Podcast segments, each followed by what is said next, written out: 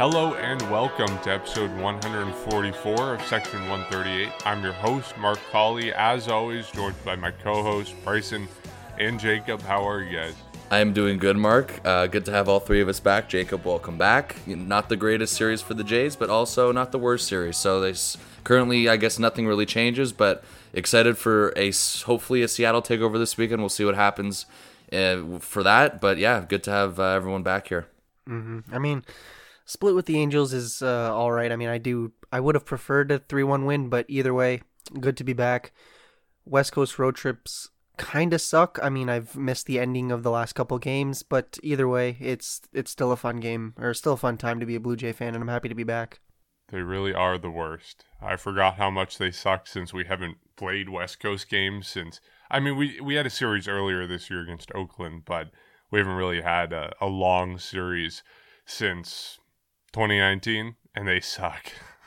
I hate them. I hate waking up at, you know, 9 a.m. after a, going to bed at 1 p.m. or 1 a.m.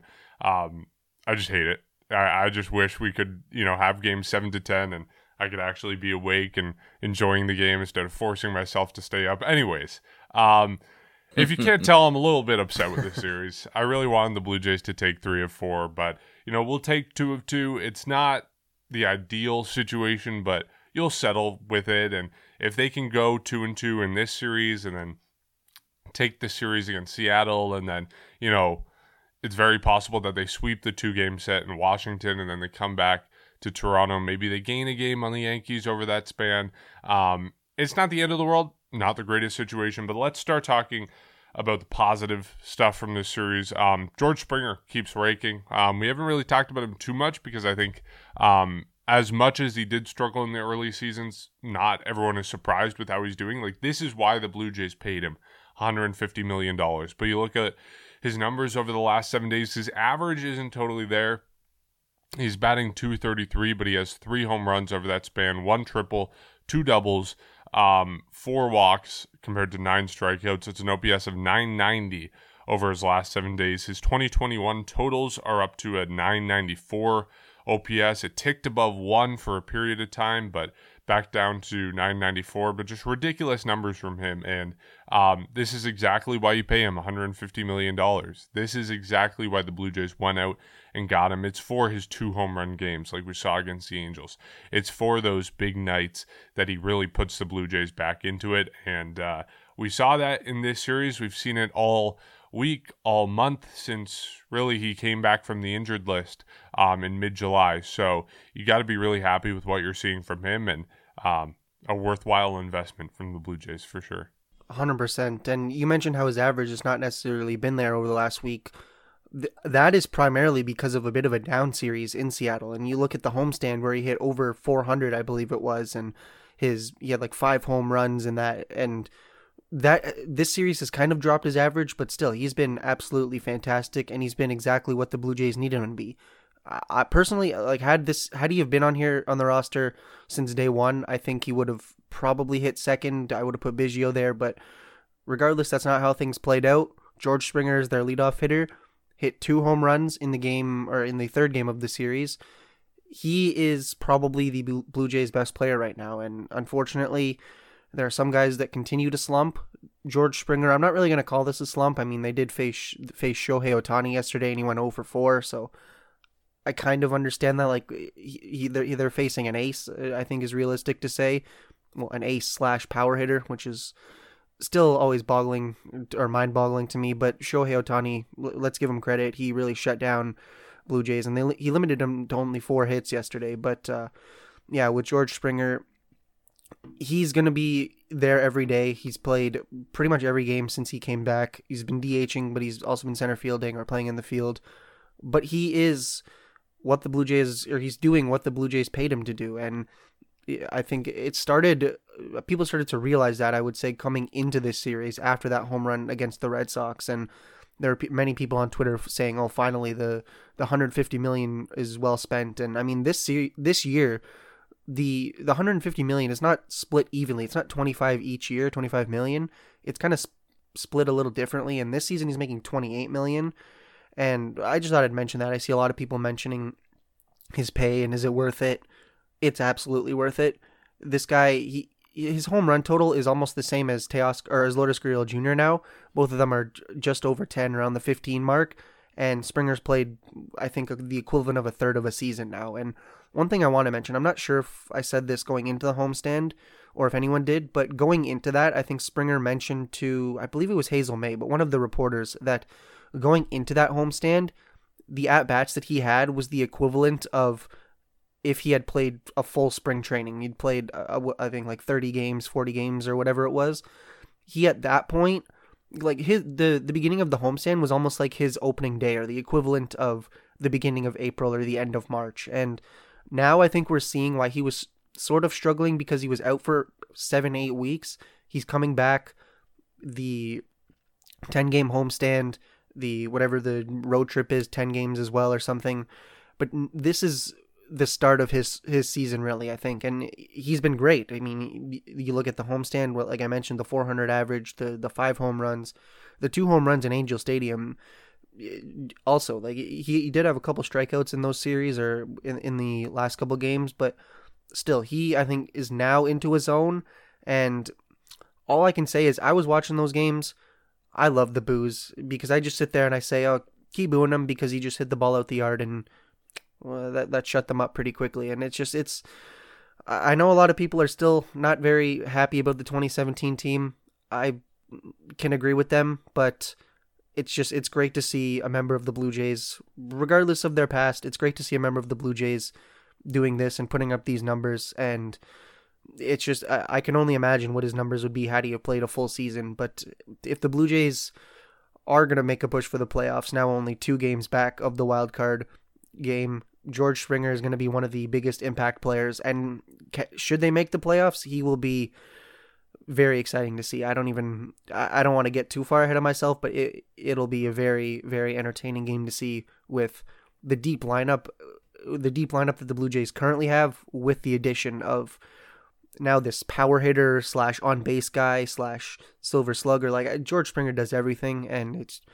it's fantastic to see and I'm just I, I'm very I'm pleased with what I've been seeing and I don't think a lot of people have been recognizing recognizing him uh, as much as they should have. Yeah, um, me and Mark discussed, or sorry, Mark and I discussed the last episode, and we keep saying George Springer continues to make up for lost time, and I think that his numbers over the homestand uh, prove that. And of course, yes, he did have that good game.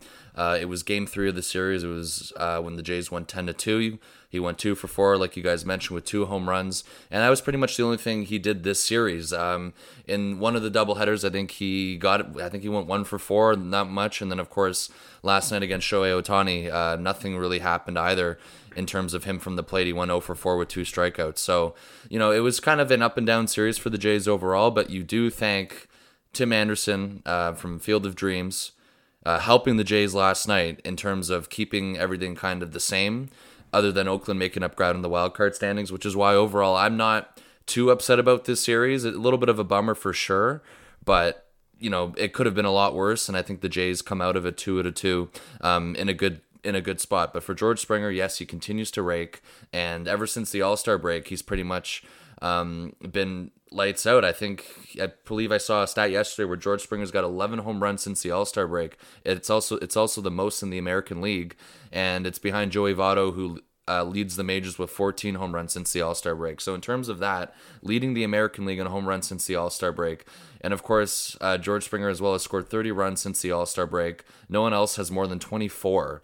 So you guys can put it into perspective. Since that All Star break, yes, it took him a little bit to get going in the month of July, and I think everyone kind of understood that. But throughout the All Star break or throughout post All Star break, George Springer caught fire, and he has been leading the way for this offense, especially during a time where we've been missing the bat from Vladimir Guerrero Jr. this entire month. Um, he's been struggling. We know that, and George Springer's been stepping up, even at a, at a time right now where Bo Bichette, another key part to this lineup, who's been banged up with shin contusions, he's been in and out of the lineup over the past few days. Uh, George Springer's been holding the fort down. He's been a little bit. He's been doing more than that. And of course, you have other people like Teoscar Hernandez and Lourdes Gurriel who've who had a good series themselves. Um, especially Teoscar Hernandez who hits that grand slam. Lourdes Gurriel Jr. who hits a, uh, more than one home run this series. He hits multiple home runs this series and that's pretty much you know, uh, the key pieces to the lineup as we speak. It'd be those two and George Springer, who continues to lead the way for this offense. And of course, Marcus Semien's hanging around as well. But yeah, you know, uh, for George Springer, you know, you, you don't expect him over the course of the previous homestand where he pretty much um, lit up the league in terms of everything over that, and probably one of the hottest streaks that he's ever had in terms of his career. I'm pretty sure it's got to be up there based on the numbers he put up. But you don't expect him to maintain that the entire way, and I think we saw that a little bit on the road trip where he kind of looked a little bit more human just like Vladimir Guerrero Jr. has this entire month, but George Springer as well continues to hit home runs, and you can't complain about his production.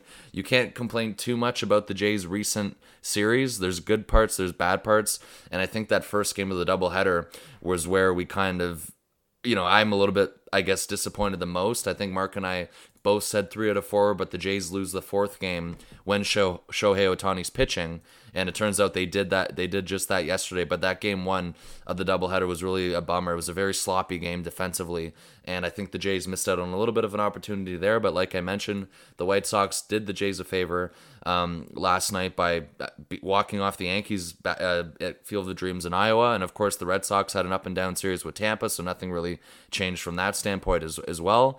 And the only thing really, again, is that Oakland just made up a couple games, but that second wildcard spot continues to be right in the Blue Jays' sight, and they're only half a game back of the Yankees now. They have an important series with the Mariners coming up this week, and the Mariners aren't out of it just yet, and which is why you can't let this series slip away. The Mariners are four and a half games back of the second wildcard spot or uh, wild card spot and only two games back of the Blue Jays. So in terms of that, it is another important series for the Jays.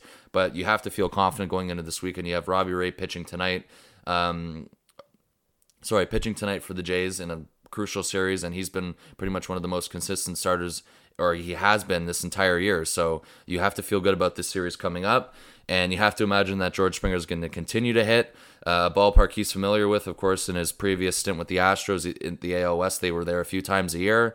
And at this point, you need Vladimir Guerrero Jr. to hopefully start getting going soon you know, again, his entire month of uh, August, he's been hitting below 100. I think it's been around 195, and it hasn't been the greatest in terms of uh, RBIs and home runs. He seems a little bit fatigued, and you also hope that Bo Bichette can get back in the lineup healthy, and you know, you win this series against the Mariners coming up.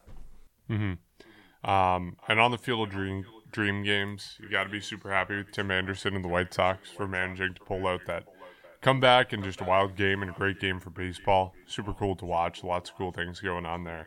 Um, I think these games against Seattle are going to be very important. You know, as much as we talked about how important that series against Boston was, this series against Seattle can put the Blue Jays right back where they were a week ago, two weeks ago. If you lose two of three, I mean, the Mariners pick up a game. You're only one game ahead of the Mariners.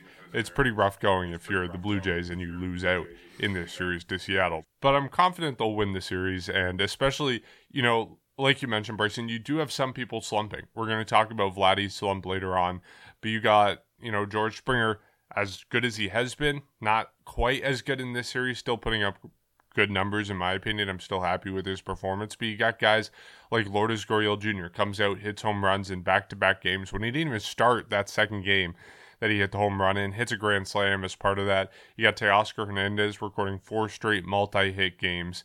Um, there are other parts of this Blue Jay lineup that are warming up, and that's what's so good about this team. The lineup is so deep that even when you have a rough series like this, even when you have a couple games when you only score two to three runs, in each of them, you can still come out and put up 10 runs like they did in one of those without Bo Bichette, without Vladimir Guerrero Jr.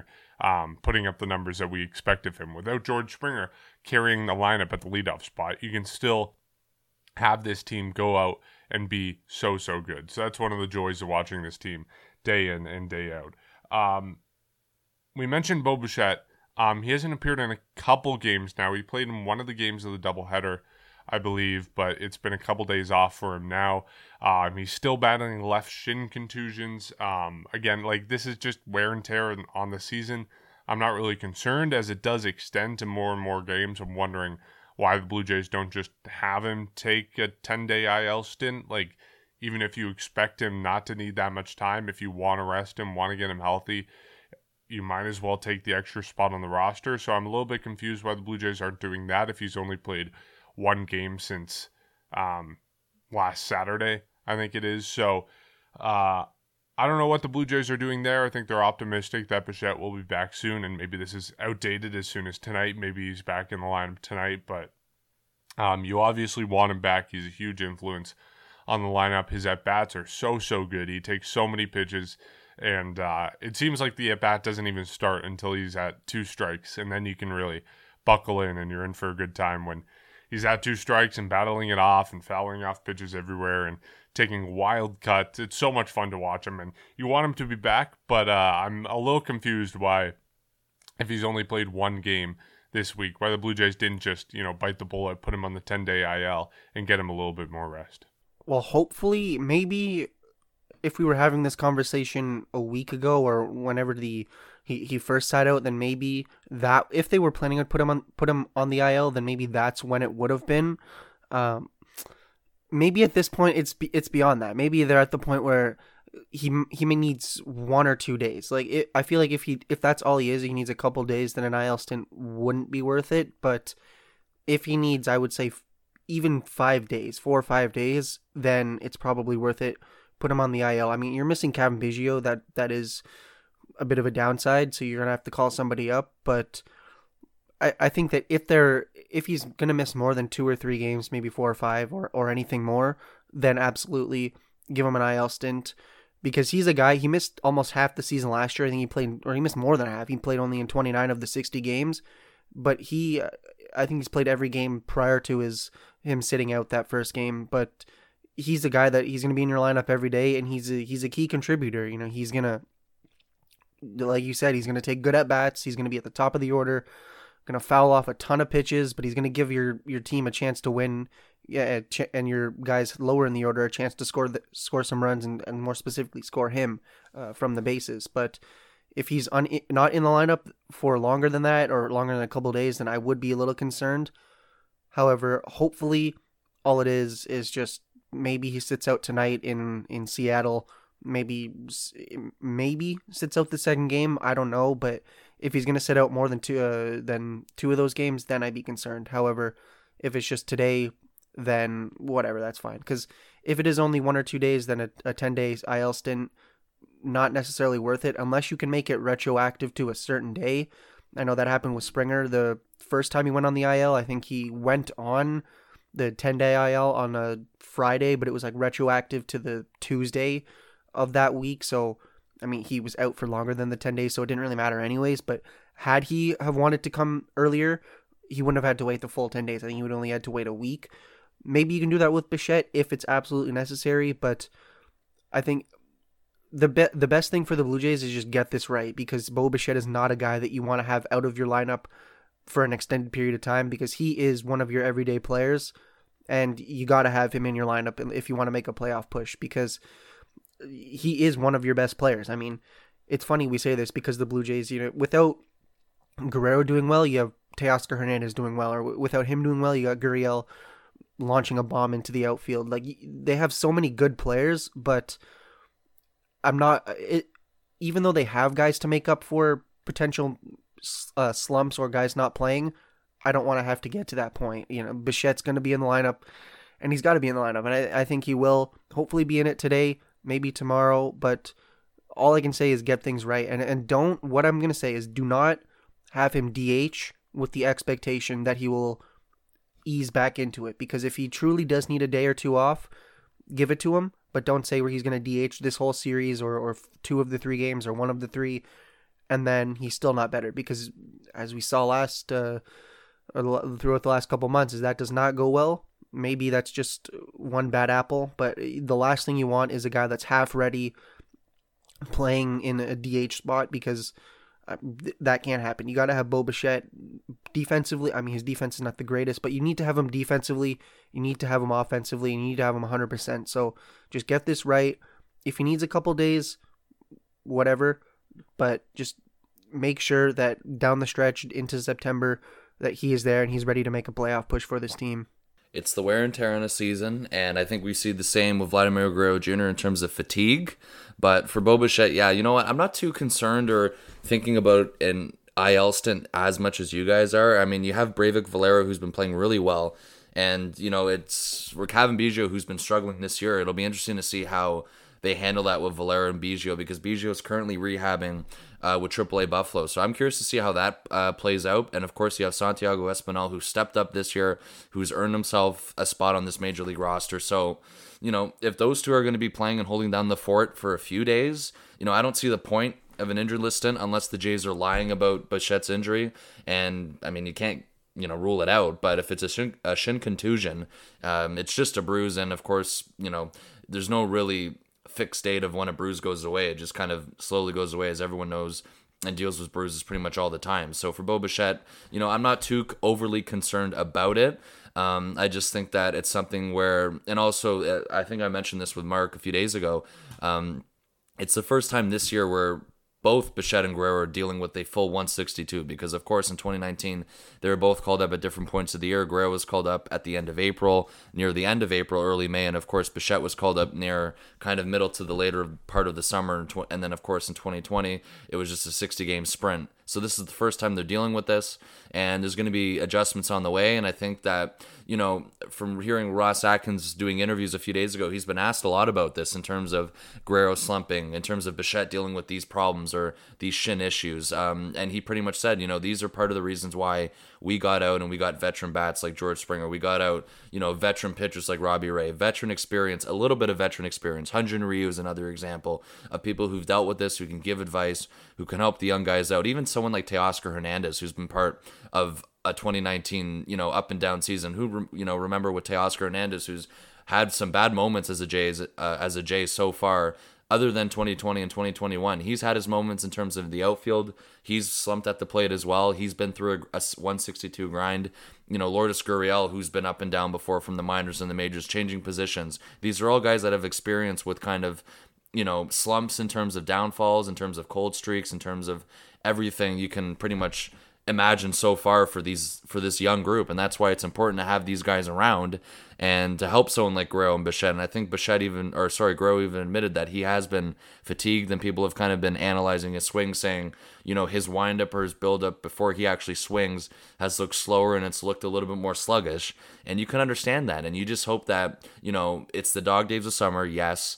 Um, we're getting towards the fall. We know that we're getting towards that final month of September when things really get interesting in terms of the pennant race. You hope that this ends soon and this kind of wraps up, you know, maybe at the end of August at the latest because sooner rather than later when these games get even more important look at look at the oakland series i don't want to look ahead too far but that first series in september um, is oakland and it's that last weekend before pretty much labor day before everything in terms of a fall schedule kind of shifts for everyone.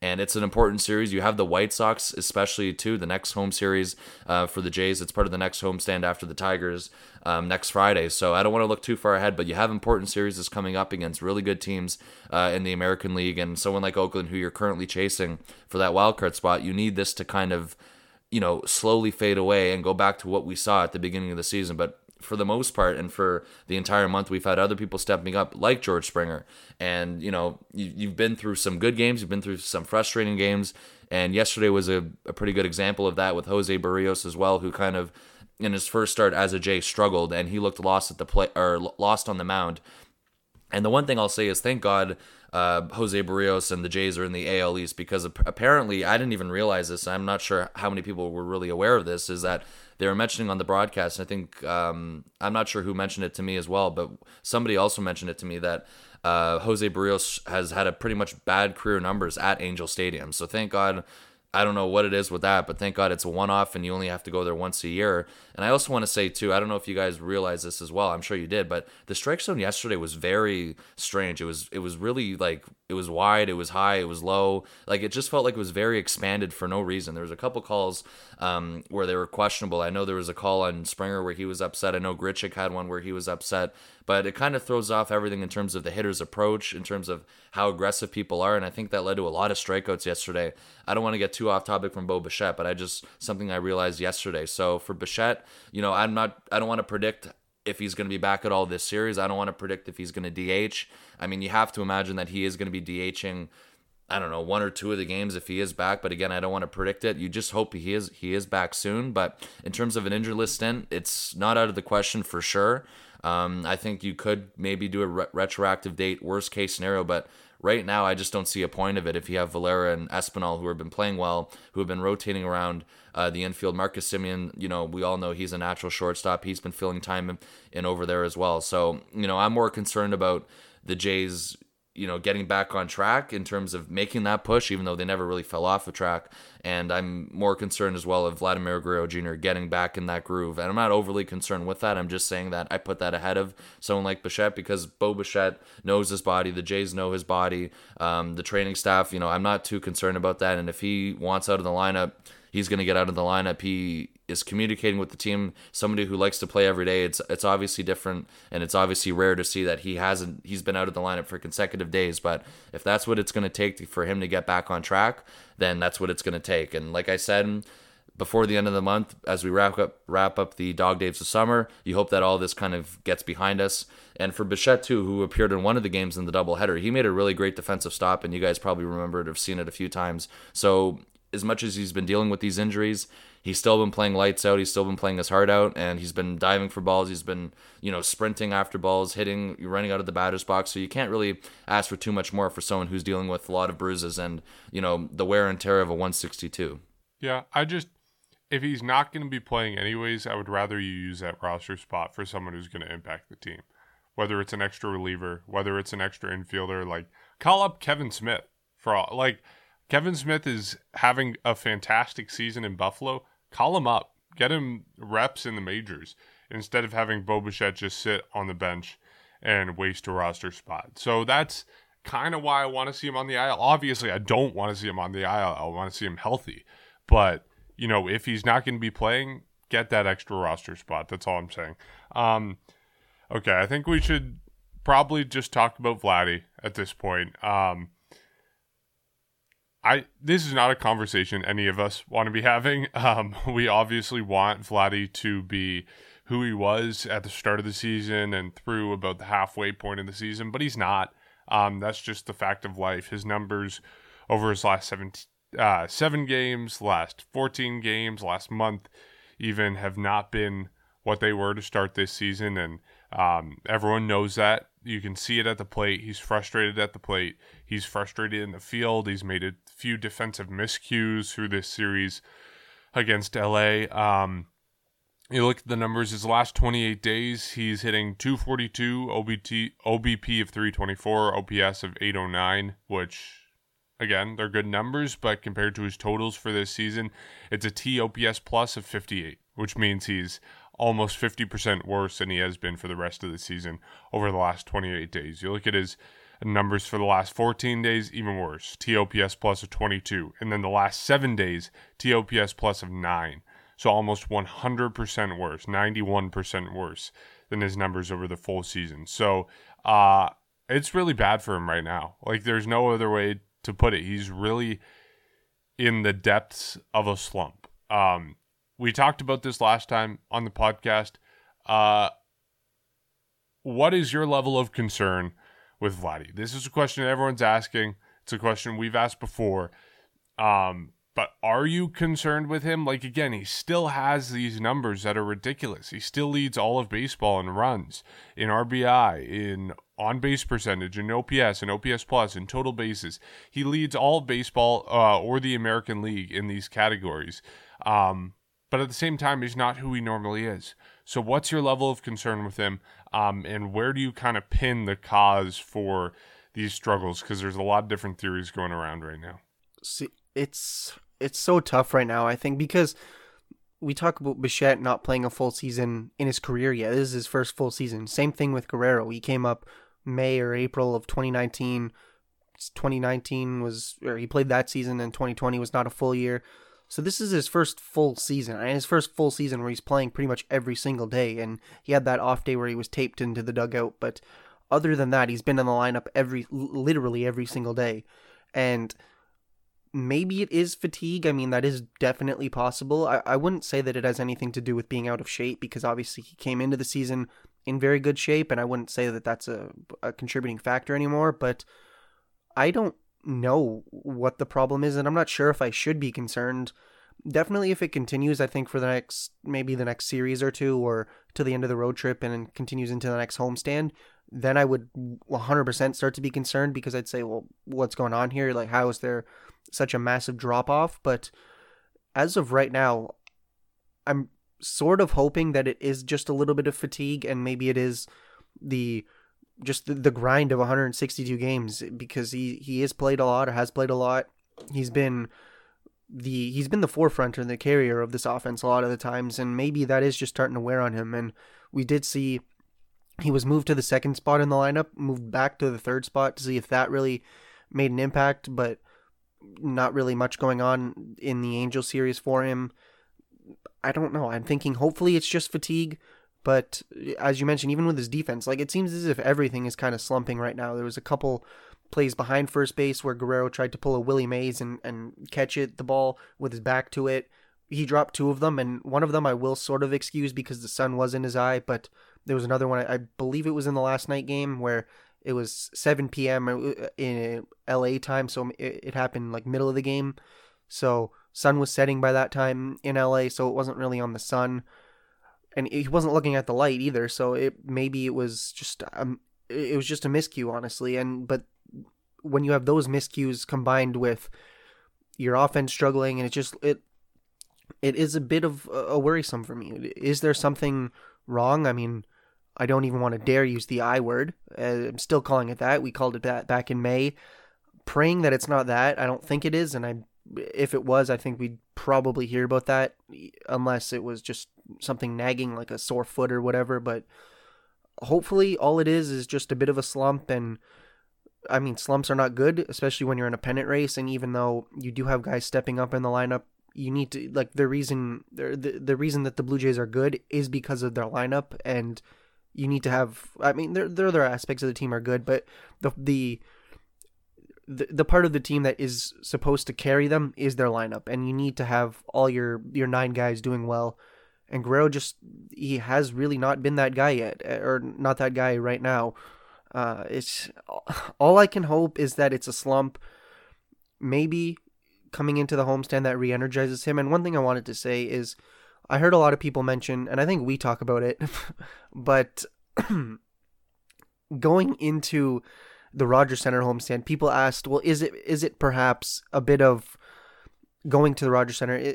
Is he not? Is it the fact that he's not playing in a in a AAA stadium or a home uh, a spring training stadium? Is that what's hurting him?" And I wanted to debunk that because he is going back to when they were playing in Buffalo and in Florida that was only the home games, and half of the season they were still playing in in actual major league stadiums. So I, I don't think that he was struggling because it's the Rogers Center and because it's a supposedly a bigger ballpark. I just think he needs a pick me up right now. Maybe he comes back going into the homestand and is re-energized. Maybe it's maybe his teammates can pick him up. I don't even know what the problem is.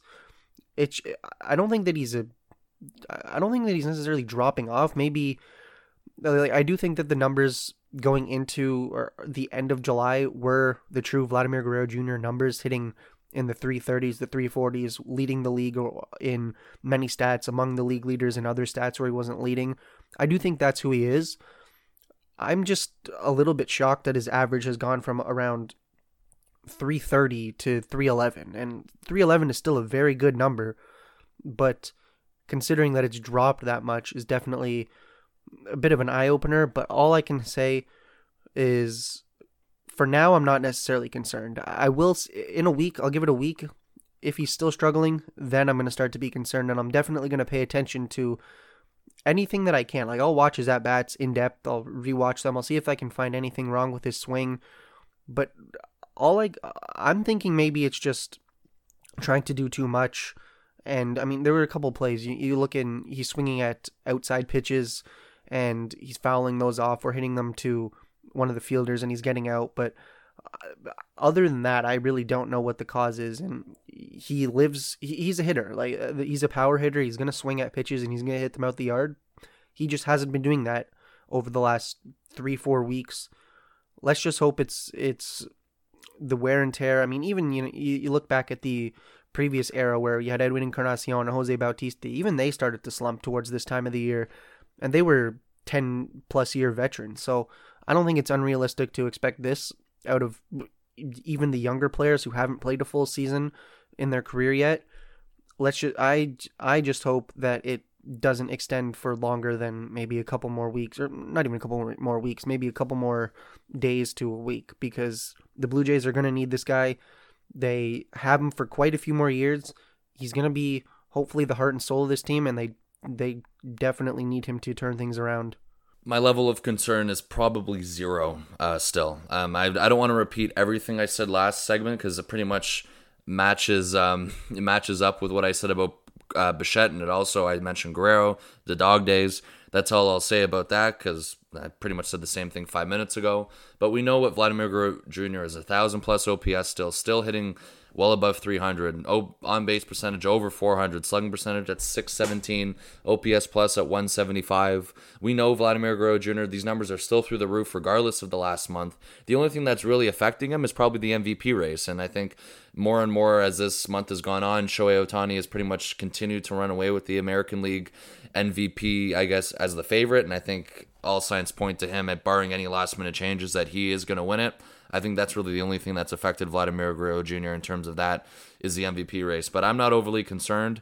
Uh, for the reasons I said last time, I think he will eventually snap out of it. And, you know, the fact, if, the only thing I'm kind of relieved of is that it wasn't just like a Rogers Center kind of slump because this has kind of continued into this road trip as well. So, um, clearly it's just something that's been happening all around with his game and i do think it, it'll eventually end but you know he still has had some good moments. In terms of this i think he had a couple hits last night. He got a hit off of Ohtani and of course going back to that sunday game the last game of the homestand he was one of the people that started the comeback because he did go deep and he did hit a home run that got the jays back into it in a way and that kind of started the or, or paved the road in terms of everything that happened uh, for the rest of the way, and then Springer, you know, the go-ahead home run, and so on and so on. So the the level of concern remains zero. I don't want to say too much more about this. I don't want to waste, or I don't. I'm not. I'm not going to say waste time, but I don't want to spend so much time talking about him slumping because I know a lot of people agree, and I'm sure there are a lot of people that are also concerned. Maybe you guys are pretty a little bit more concerned with uh, than I am, but for me, uh, the concern remains at zero percent or as of now, or even zero, sorry, on a scale of one to 10, I guess, if you want to call that of a level of concern. Now, if this continues, I may have a different answer, but again, I'm not going to get ahead of myself. I think it's a slump, and I think he's going to get out of it sooner rather than later. I got to admit, I disagree a lot with you there. Um, my level of concern, I would probably put it at a seven right now. Um, See, like, that's an overreaction. But look, everyone keeps saying, and you know, listening to Jay's talk, everyone keeps saying, um, this is just a slump compared to Vladdy's normal numbers. Like he's just doing bad if you compare it to his insane video game numbers from the first half of the season. And yeah, that's true. Like the numbers he's putting up aren't ridiculously horrible. Um, but that's not the problem. I don't think. Like we're not comparing like when we talk about Shohei Ohtani going into a slump, we're not saying, well, it's okay because he's hitting like Santiago Espinal right now. Like, that's not how baseball works. You look at these great players like Mike Trout, Shohei Ohtani, Aaron Judge, all these great players, and it's always compared to their own stats. So when we say, oh, well, Vladdy isn't that bad if you look at the league average, I don't care what the league average is. I care what he was doing earlier in this season and what he's capable of. So, um, I am concerned that, you know, he's not hitting as well as he normally is. And, you know, we look at the excuses for why he might be in a slump. Um, I think the amount of people who thought this problem would be solved by moving him to the three spot, the Blue Jays included apparently, because they moved him back to the three spot. I think it's ridiculous to think that all these problems are just going to be um, solved by moving him back to the three spot. Because you look at the numbers in the eight games before he was moved to the two spot, he was already slumping. He already had a batting average below 200 before he moved to the two spot. Moving to the two spot just continued the slump. Um, and we've seen now moving back to the three spot, nothing has been solved. He's still slumping just as much as he was before, if not more than he was before. So, yeah, I have real concerns about what's going on. And the fact that, you know, it's been, I don't know, a month now that we've seen these numbers out of him and, and things have really accelerated in terms of the struggles that we've seen from him. Um, it's a serious area of concern to me, right? On July 7th, he was hitting 341. Um, over the next month and a bit, he's now hitting 311. It's decreased a lot over that time. And same with his on base percentage. You look at the on base, it went from 439 to 406. OPS has gone from 1.118 uh, to 1.023. Again, these are good numbers. It's just you got to look at what it is relative to himself, not relative to the rest of the league. And so that that's why I disagree with some of these people saying, "Oh, it's not a big deal. He's still you know, this great guy is going to break out of this soon. Um, maybe he will, but the numbers that he's putting up, you can't just excuse him. You know, over the last 14 days, batting average of 200. Over the last seven days, batting average of 167. Those are bad numbers no matter how you look at it. So I am concerned. Um, and yes, like, this is a 162 game season. This is the first time these guys have done this. Bo Bichette, um, you know, Vladdy, uh, Alek Manoah, um, even guys like Cavan Biggio, even though he's not healthy right now, this is the first time they've gone through a 162 game season. There's going to be adjustments. They're going to have areas of time like we're seeing now where they struggle, where they put up slump type numbers, where they haven't totally made the adjustment to what the league is making. They're tired, they're exhausted, they're slumping. There's going to be times like that and that's okay. But I think we got to acknowledge that yes, it is a problem. Yes, Vladdy isn't putting up good numbers right now, um, and that's a little bit concerning. So uh, that's where I'm at with this. Um, I am a bit frustrated with it, um, and I think it's wearing off on the rest of the team. Like I think as much as one person on this Blue Jay squad can impact the rest of the team, it's Vladdy, um, and I think his struggles have worn off on everyone else. I think in this Angel series, we saw the team having a little less fun in the dugout, a little less fun on the field, a little less happy go lucky. We saw it in the game last night. The Blue Jays were considering whether to bring out the home run jacket when they were down, and I feel like a week ago this team would never have doubted that, even if they're losing eight to two like they were, or seven to two at the like they were in the series against Boston. They would have never questioned whether to bring out the home run jacket. So, all this to say, I just think we have to pay a little bit more attention to this slump and stop dismissing it as well. Vladdy is so good, so any numbers compared to his normal numbers are going to look bad. Um, no, these are bad numbers no matter who's putting them up. So we got to at least acknowledge that and look at it as a real slump for him and a little bit of very concern. So that's my soapbox for today. I am concerned about him, but um, that's how I feel about his slump lately. Yeah, I just think it's a bit of an overreaction because I just I know um, yeah, I'm not I'm not saying the numbers he's put up are bad because obviously they have been bad. And yes, him at the three spot isn't going to solve all problems. Do I think he's more comfortable at the three spot? Uh, I do think that. I think that it actually works better for the lineup. But yes, that's not going to solve all problems. But just the numbers he's put up, you know, the kind of you know an OPS of a thousand still in the month of August from a Blue Jay. It's just something that you don't you don't have you haven't seen in so long. You know, going back to what we've been talking about since April, we've had weekly conversations, not even, I guess, even every series we've had conversations of how he's been, you know, making history in a Blue Jays uniform. And, you know, you know, you know, he has one bad month and we're going to kind of we're not going to write it off, but we're going to I don't. I just don't think we should be getting overly concerned yet. Um, I think everything can change in a snap of, of, a finger in terms of a series and in terms of you know one game. If if he has one good game where he goes four for four, he can be back on the rails just like that. It can be that quick, and I think he's working at it. And um, you know, like I said, we're in August 13th. If this thing continues into September, I may kind of join the movement in terms of people being uh, frustrated, but I just I really do think it's a matter of fatigue and I'm a matter of slump, which is or of a slump, and that's why I don't want to overanalyze it too much. But yes, you know you can't. No one can deny that his numbers have been bad, but there I think there is light at the end of the tunnel for him after what we saw from him from April to July because uh, it's insane. And you know, at one point he was, I think, at you know maybe early on to perhaps even leading the A or the MVP race ahead of Ohtani at one point. It may have not been for long, and it definitely wasn't. And I know that Ohtani is most likely the front runner as we speak. But Guerrero Jr., you know, for the times where George Springer was out for the entire uh, first half, almost he was out for so long. We know that he was stepping up, he was filling in for these shoes, and same with Bo Bichette, same with other people. And I'm I'm not going to take that away from him yet, and I'm not going to criticize him overly yet. I just think you know, it's a a bit of an overreaction to say it right now. But again, if this continues into September, then I'm probably gonna lean towards your side a bit more. But for now, I'm I'm still not given any reason yet to kind of hit the panic button because of the first half he's put up. These are video game numbers, like you said, and I just think that we can't kind of. I don't think it cancels out just yet. I say we just wait till the end of the road trip because I I'm a not even. I still think you wait till the end of the month. Uh, I'm I'd say I'm a five out of ten concerned, and by that I mean I'm not I'm not not concerned, but I'm also not not not concerned. I don't know if that makes sense, but you know what I mean. Like I'm I'm in the middle. I I would give him a bit more. You have an easier opponent in Seattle, not an easier, but a not as difficult opponent as you had in the past in Seattle. I say you give him a chance there.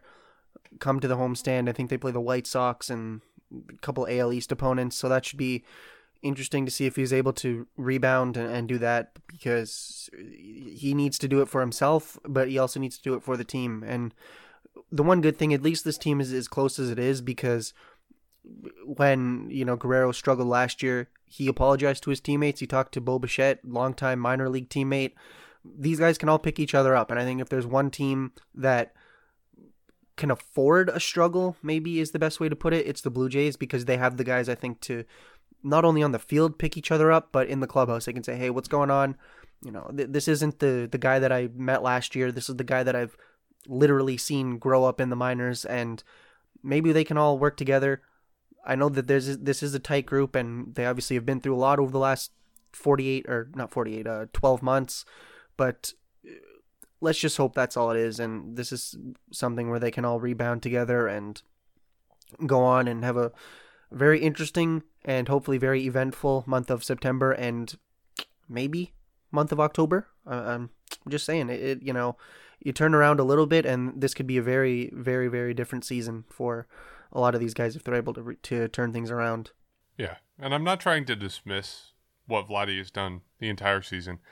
He's having a ridiculously good season, and there's no denying that. I'm just saying, I find it a bit frustrating when people, you know, a lot of people on Twitter, like I mentioned, guys on Jays Talk, Rob Wong, um, Josh Goldberg, are coming out and saying like they're not concerned at all, and that I, I don't know. I think people are trying to dismiss this slump a little bit, and it's a slump. Like he's slumping. There's no other way around it. He's putting up bad numbers right now. That doesn't mean he's having a bad season. It just means he's in a bad stretch. Um, and a lot of people, um, you know, there was a thread on Twitter going around of videos of all the bad luck Vladdy has had over his stretch and balls that have been hit to the warning track or whatever. And to me, that doesn't tell me anything. Like he was hitting balls to the warning track in April, in May, when he was having ridiculous numbers over those months. So to me, it doesn't tell me anything, and that also ignores all the hits that he's had where it's been blooped into left field, like we've seen a few times. He had an infield single in this rough stretch. So, to me, I I just want people to acknowledge that he's in a slump. He's having a rough time. Hopefully, he can get out of it. Still a ridiculously good season, but he's just in a rough stretch, and his numbers are bad compared to what they normally are, and we should at least acknowledge that. So that's why I'm a little bit frustrated with. Uh, some Blue Jay fans right now and some Blue Jay analysts. And it's not something unique to Vladimir Guerrero Jr. Like Shohei Ohtani, you look at his numbers, he's slumped a bit. You know, he's only hit one home run over the last 14 days. He has a batting average of 171 over his last 14 games played.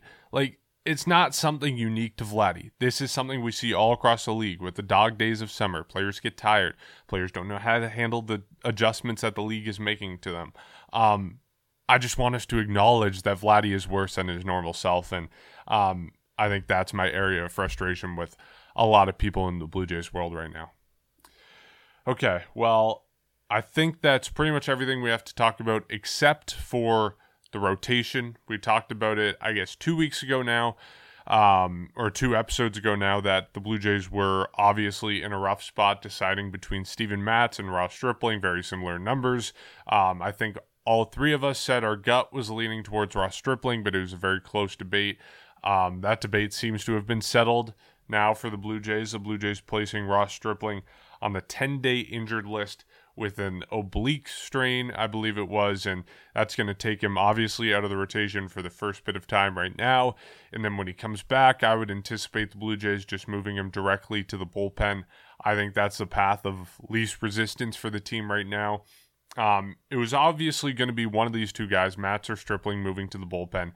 And having Stripling now being out for a little bit of time, he's going to have to work it back up to his starter's um, workload. I think it's so much easier to just have them just go directly into the bullpen. I think that's the easiest thing for the Blue Jays to do here. Um, and I think that's what they will do. And it kind of makes the decision for them, which obviously makes their lives easier.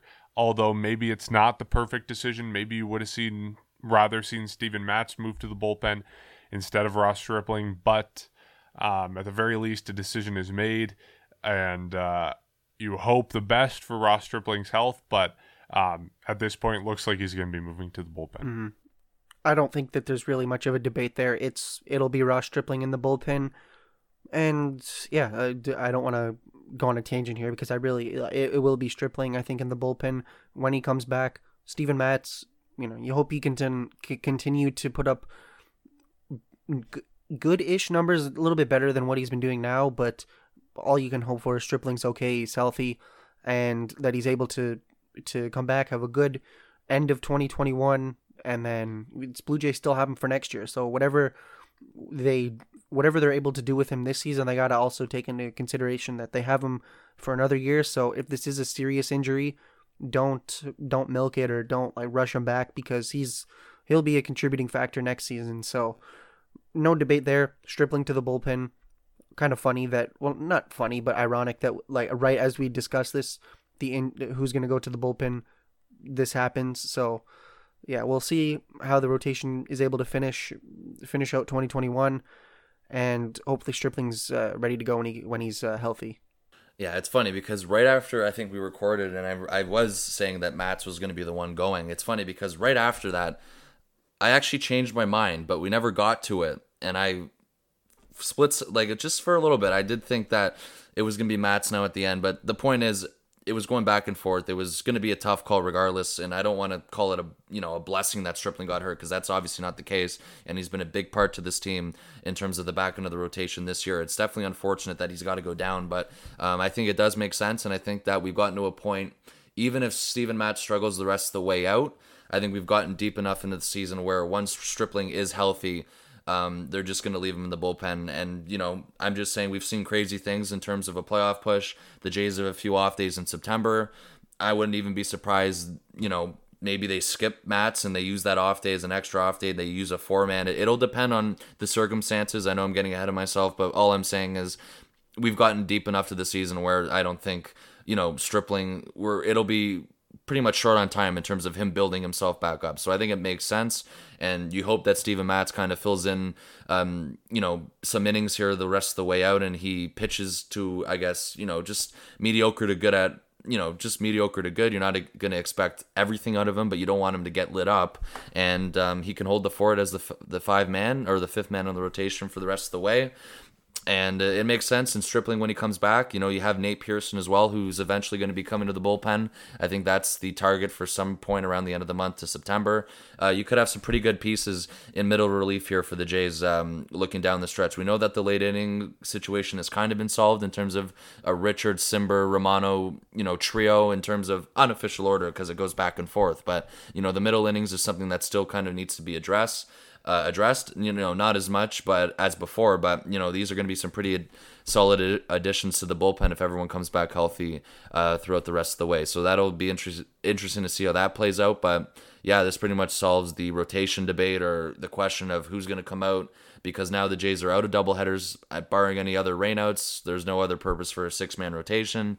This was something that was going to be done pretty much, I guess, uh, pretty much around now just because the doubleheader against the Angels wrapped up. So for the rest of the way out, a five man rotation is what they're going to stick by.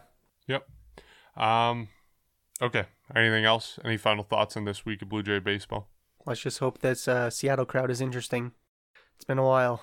Yeah. I think like the boos that we saw, I think the LA crowd was most enthusiastic about booing George Springer this season. Which honestly, like I don't blame him. Like I don't I don't know. I th- it's tough. I risk being saying something stupid here, but I think he does deserve the boos. If he wasn't a Blue Jay, I think we would have differences. Uh, uh, we- we'd have a different take on this. Yeah. And that's all I'm saying. Like we think that other Astros should be booed. Like he deserve I'm I'm not mad at these fans for booing him. Like obviously I like him. He's a Blue Jay, but I'm not mad at people for booing him when, you know, we know what he was involved with. Just wait till they go to the to Yankee Stadium. That'll be a mess. Well, you know, I just I think the Jays crowd too. If they take o- if they take over like we're expecting in Seattle, that might save a few boos. But yeah, like I don't, you know, I, I don't. A lot of people are kind of. I, I see a lot of people debating too if, if it's time to move on from that. I don't think ever, people ever will. But you know, I go back to what we said in the winter that we know who the leaders of this campaign were, and I guess the other people that weren't leaders of it kept their mouth shut. They didn't say anything about it, other than um, Mike Mike Fiers, who was the original whistleblower. But you know that's in the past, and um, you know I don't really have much complaining about it either. I you know it's happens and you kind of expect it, so I think that's why we're all kind of you know blah about it. But yeah, it's just it is what it is. I also don't think it's time to move on. Got to be honest. But I agree with think that. Yeah, Next season, I think next season is the time. Like we saw in 2020, like we were expecting. Everyone knows, like the Astros shame tour. Like everyone was expecting that in 2020. We couldn't have it because we didn't have fans. So 2021 is the time to make up for that. We're still going to new locations. Like this is Springer's first time in LA at Angel Stadium. So I think this season we can enjoy it and or suffer through it depending how you look at it. In the next season, that's when it's time to move on. But anyways, we'll wrap up the podcast there. Thank you to li- for everyone who listened to this episode of Section 138. As always, you can support our podcast by going to patreon.com slash section 138 pod. You can also go ahead and rate and review our podcast on Apple Podcast. It just helps, you know, spread the word about what we're doing. It helps new fans find our podcast, which is always the goal of what we're doing. And uh, you can follow us on Instagram and Twitter at Section 138 Pod. And then lastly, you can watch our episodes on YouTube, um, and if you prefer to consume your Blue Jay content that way. Um, so a little bit of a rough series for the Blue Jays, but coming up in this series in Seattle, we will hope for a little bit better, and we will catch you after this three game set.